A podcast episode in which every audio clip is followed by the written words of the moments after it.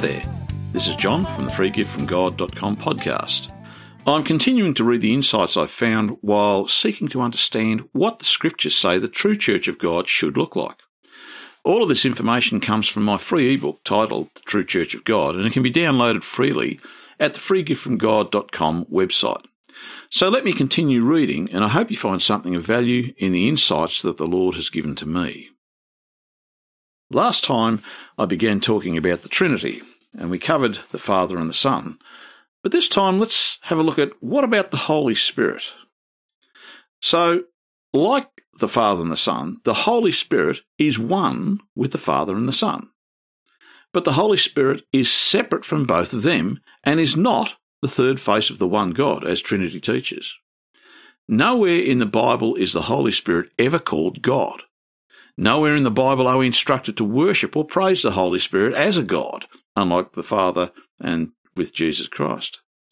This is not to denigrate or reduce the role and importance of the Holy Spirit, for it is by the Holy Spirit that we are being made into the image of Jesus Christ. And we know also that Jesus said the only unpardonable sin was blasphemy against the Holy Spirit. So the Holy Spirit is to be respected and honoured, but not praised or worshipped as a God. Which raises the question who is the Holy Spirit? If the Holy Spirit is not God, then who or what is He? The Holy Spirit is not a singularity, but a collective name for those spirits who are holy and who serve God and do the will of God. As an example, we can receive the Holy Spirit as our personal teacher, counselor, comforter, guide, and intercessor with God. But who is this Holy Spirit that we can receive? Simply put, this Holy Spirit is an angel sent from God to help us attain salvation. Look at what the writer of Hebrews said. For to what angel did God ever say, Thou art my son, today I have begotten thee? Or again, I will be to him a father, and he shall be to me a son. And again, when he brings the firstborn into the world, he says, Let all God's angels worship him. Of the angels, he says, who makes his angels winds and his servants flames of fire. Hebrews chapter 1 verses 5 to 7. We saw the actual fulfillment of this description and prophecy in verse 7 relating to the angels of God on the day of Pentecost when the disciples first received the Holy Spirit. Note what it says in Acts chapter 2 verses 1 to 4. When the day of Pentecost had come, they were all together in one place, and suddenly a sound came from heaven, like the rush of a mighty wind, and it filled all the house where they were sitting. And there appeared to them tongues as of fire, distributed and resting on each one of them.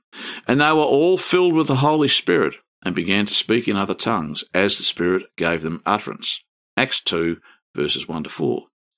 This is the fulfillment of the prophetic description of the angels and shows that the Holy Spirit is indeed an angel sent to man. Why? Look no further than the last verses of Hebrews 1 for that answer. But to what angel has he ever said, Sit at my right hand till I make thy enemies a stool for thy feet? Are they not all ministering spirits sent forth to serve for the sake of those who are to obtain salvation. Hebrews 1, verses 13 and 14.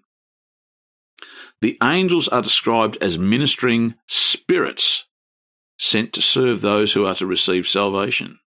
We are those who are to receive salvation. It is angels who are the Holy Spirit doing the work in us to transform us into the image of Jesus Christ. If we look at the work of the Holy Spirit, which is described in many places in the Bible, we see that they minister to the people of God. Look at these few scriptures as an example, and there are many more than just these.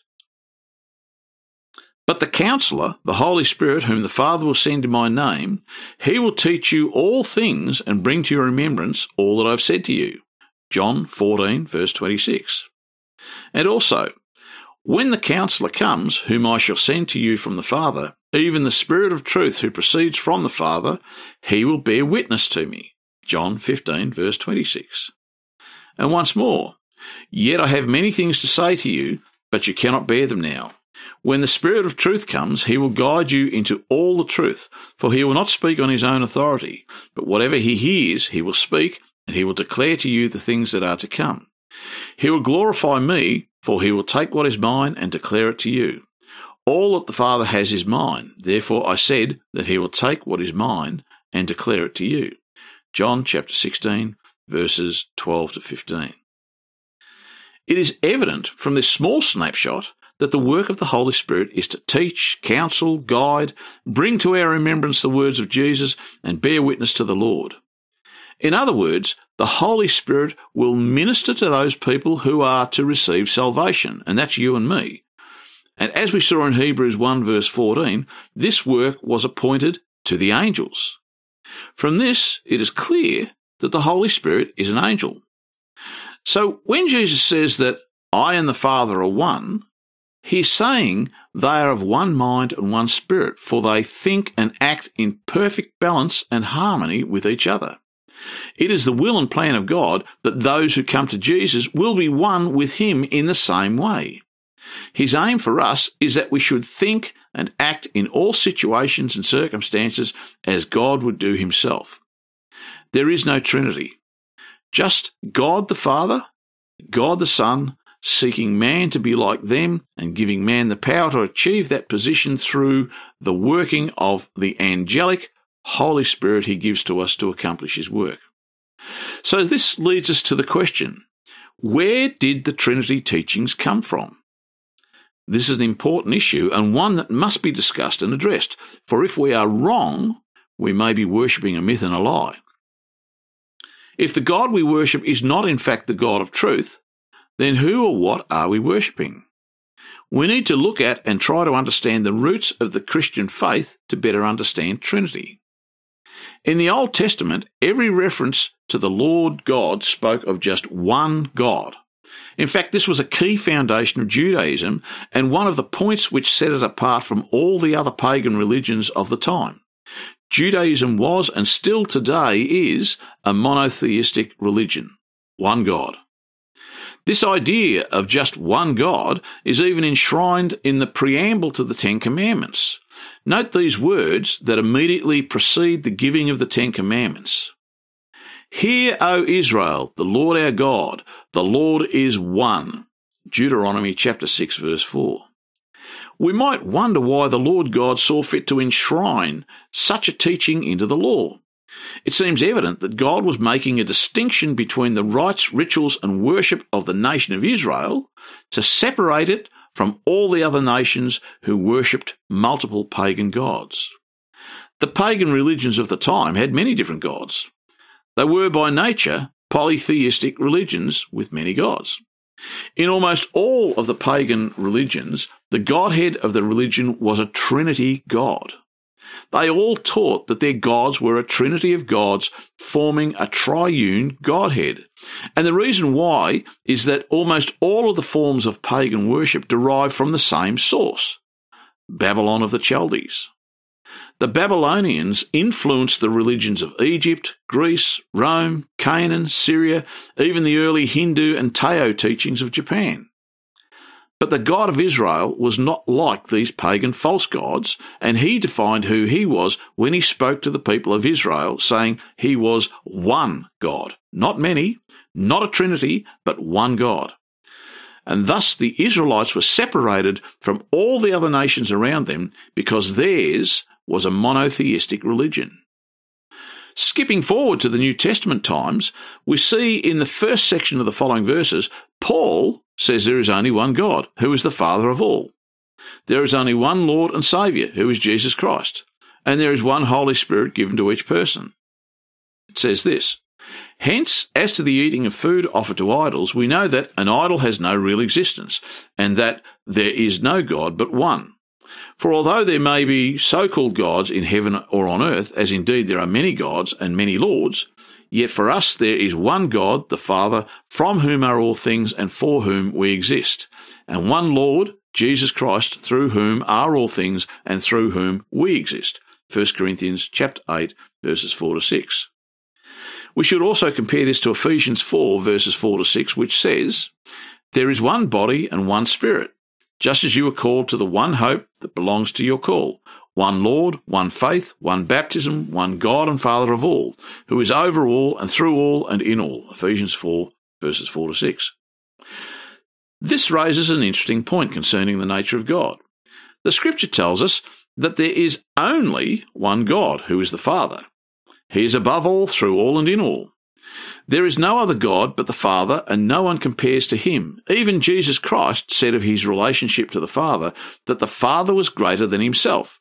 He made this point a number of times. For example, and a ruler asked him, Good teacher, what must I do to inherit eternal life? And Jesus said to him, Why do you call me good? No one is good except God alone. Luke 18, verses 18 and 19. And also, you heard me say, I am going away, and I will come to you. If you loved me, you would have rejoiced, because I am going to the Father, for the Father is greater than I. John 14, verse 28. And Paul also says, speaking about Christ, have this mind among yourselves, which is yours in Christ Jesus, who, though he was in the form of God, did not count equality with God a thing to be grasped. Philippians chapter 2, verses 5 and 6.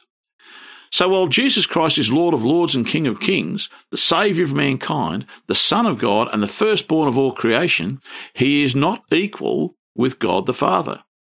Jesus is the Son of God, and he is called God by the Father, as seen in Hebrews chapter 1. But Jesus is not equal with the Father. And even in this verse, we see God the Father recognize that he is God to the Son. But of the Son, he, the Father, says, Your throne, O God, is for ever and ever. The sceptre of uprightness is the sceptre of your kingdom. You have loved righteousness and hated wickedness. Therefore, God, your God, has anointed you with the oil of gladness beyond your companions. Hebrews chapter 1, verses 8 and 9. So here is a question that needs an answer. Is the God of the Jews the same God that Jesus Christ worshipped? and likewise the same God of Christianity? Yes, he is. Jesus was born a Jew of the tribe of Judah, which was one of the twelve tribes of Israel.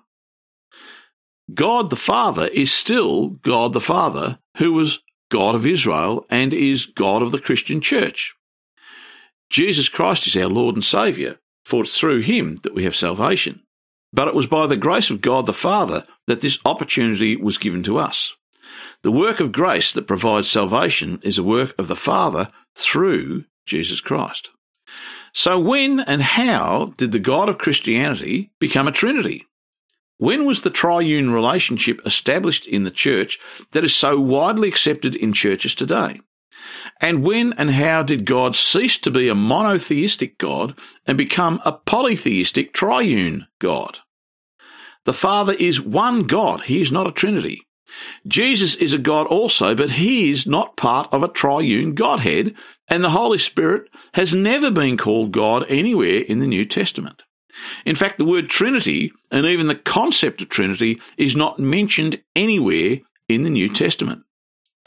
I get wary of things that are taught as doctrine in the church where there is no scriptural foundation and the doctrine of Trinity is just such a teaching.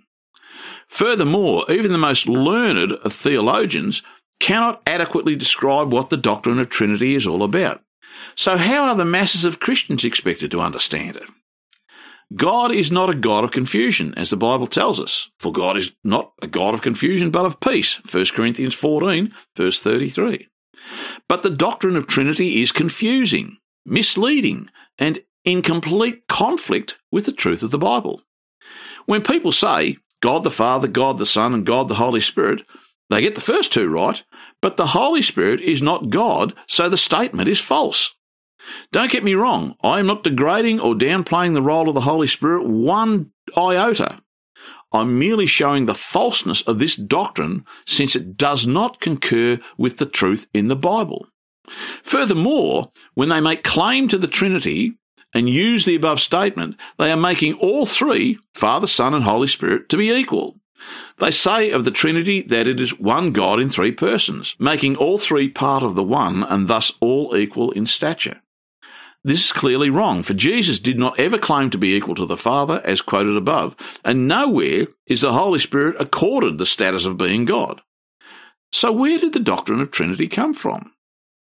The doctrine of the Trinity came from the pagan teachings of Babylon, which were spread far and wide into many of the pagan religions of the world. Note these excerpts from a book titled The Two Babylons by the Reverend Alex Hislop, and they give us a great insight into this. So utterly idolatrous was the Babylonian recognition of the divine unity that Jehovah, the living God, severely condemned his own people for giving any countenance to it. They that sanctify themselves and purify themselves in the gardens after the rites of the only one eating swine's flesh and the abomination and the mouse shall be consumed together. Isaiah 66:17.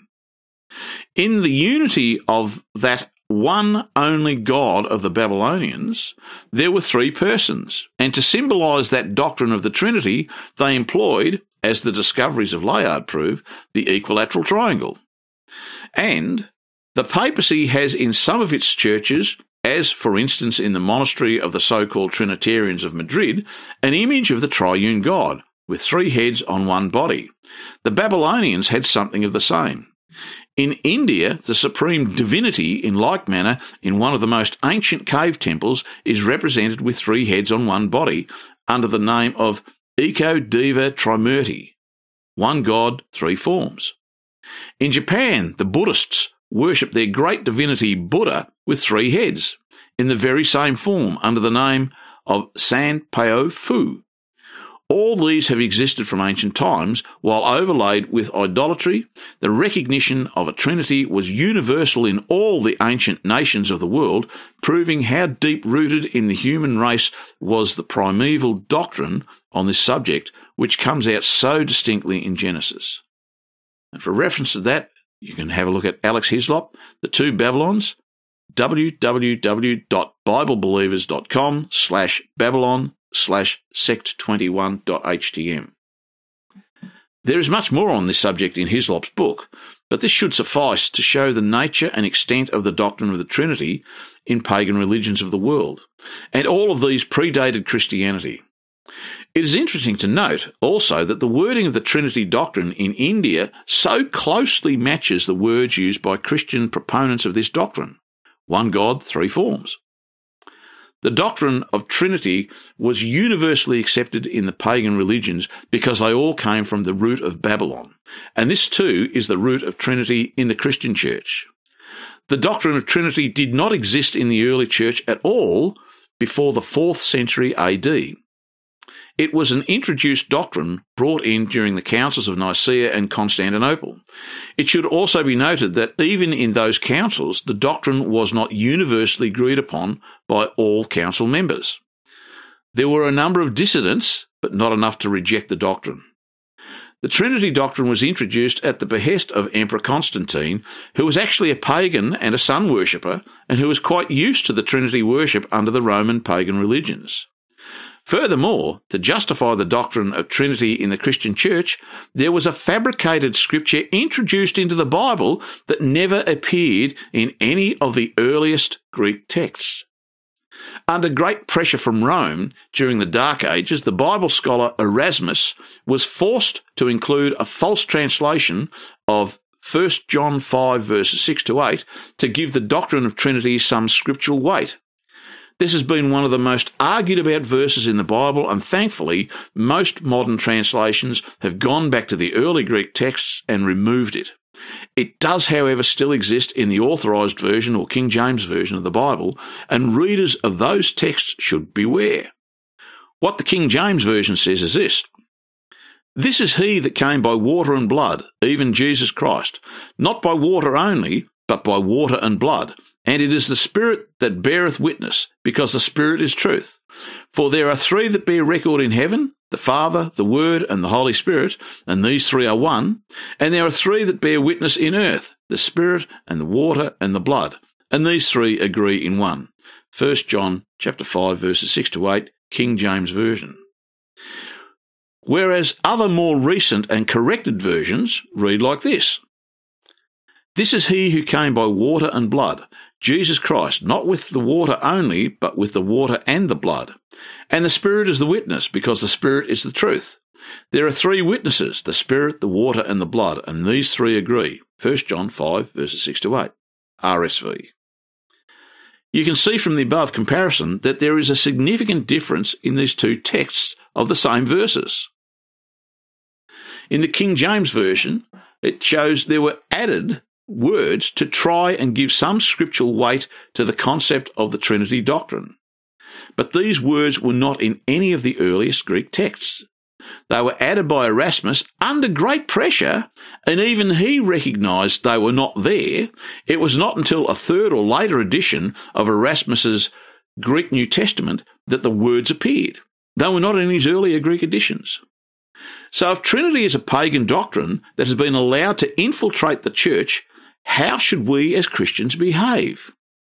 We should reject this doctrine and focus our worship on the Father and the Son, not some three headed myth and figment of the imagination of a pagan ruler from days gone by.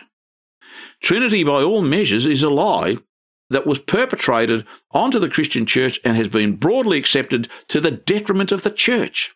It does not stand up to the scrutiny of the scripture, and when we realise that the proponents of Trinity in the early church had to manufacture scripture to try and justify this pagan belief, it should be utterly rejected.